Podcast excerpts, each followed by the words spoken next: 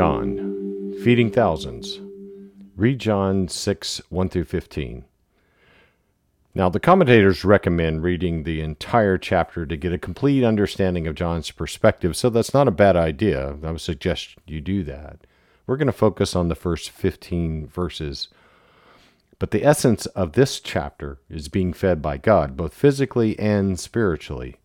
We start with physical nourishment, but Jesus uses this miracle as a huge teaching point that most, including those closest to him, cannot understand. Just thinking about it in these terms causes me to pause and wonder. When we look at this quick outline of the chapter, I think you'll understand why. The first 15 verses are about the miracle feeding the 5,000. Then verses 16 through 24 talk about Jesus walking on water.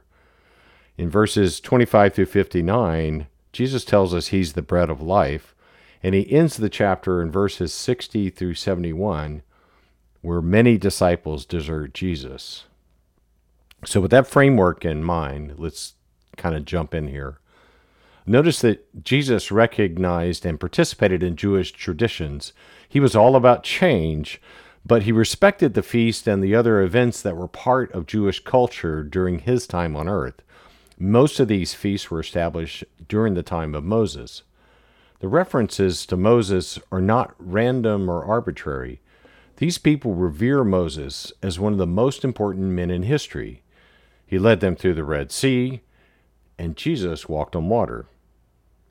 The people complained, and through Moses they received manna from God, of course. Jesus feeds thousands from little.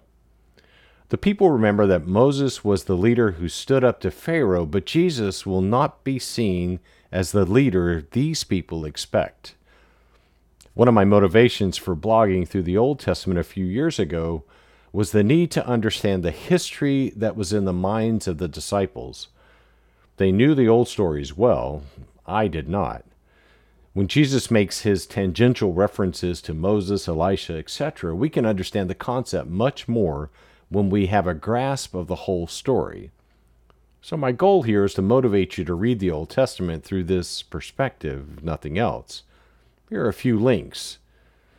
2 Kings 4 42 through 44. Elisha feeds a hundred men with 20 barley loaves. In Deuteronomy 18 15 through 19, there's a reference to the coming Messiah. Read the whole chapter with these thoughts in mind, then come back and consider the first part. Feeding thousands. One of the rare parallels through all four gospel records includes this miracle some suggest that John used Mark's notes to write this section. This may be the case. But what is significant to me is that the fact that all four include the narrative. So read Matthew 14, 13 through 21, Mark 6, 35 through 44, and Luke 9, 10 through 17. In John's account of this miracle, Jesus does more than just feed people. He tests Philip, and likely the other disciples who weren't about to jump to Philip's aid. Read in John 6, 5 through 6. When Jesus looked up and saw a great crowd coming toward him, he said to Philip, Where shall we buy bread for these people to eat? He asked this only to test him, for he already had in mind what he was going to do. Philip had no idea how to answer Jesus. The task was far too daunting. Andrew chimes in with an idea, but he's cautious. In John 6, 8 through 9. Another of his disciples, Andrew, Simon Peter's brother, spoke up. Here's a boy with five loaves, five barley loaves, and two small fish. But how far can they go among so many? Did they actively search the vast crowd? In, in, my imagination, I can see disciples trying to help Philip out, looking for an answer that might come close enough that their master would fill in the gaps. Andrew takes the bold step with a caveat to save himself from certain embarrassment.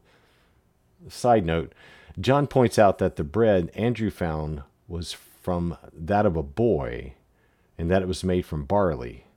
Commentators report that barley loaves were considered poor men's bread, something like our present day pita bread. The reference to a boy is not unique, but it brings to mind the contribution of children to the kingdom. The vast majority of secret churches in China are run by teenage girls. Who would have thought boys and girls would play such an important role in advancing the kingdom? End of side note.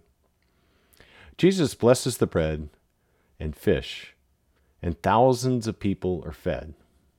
5,000 men were not alone. The total crowd size would have likely exceeded 10,000 people. This isn't the point. Even if it was only 5,000 in the miracle, it's far beyond any expectations. The crowd is moved by the miracle. Something special is going on here. John 6:14 we read, "After the people saw the sign Jesus performed, they began to say, surely this is the prophet who is to come into the world." It's interesting that there's no reference to the teaching that Jesus no doubt provided. Such a large crowd must have included a worship band, prayers of the people, and of course a sermon. Uh, sorry, I'm a bit cynical. Forget that last part.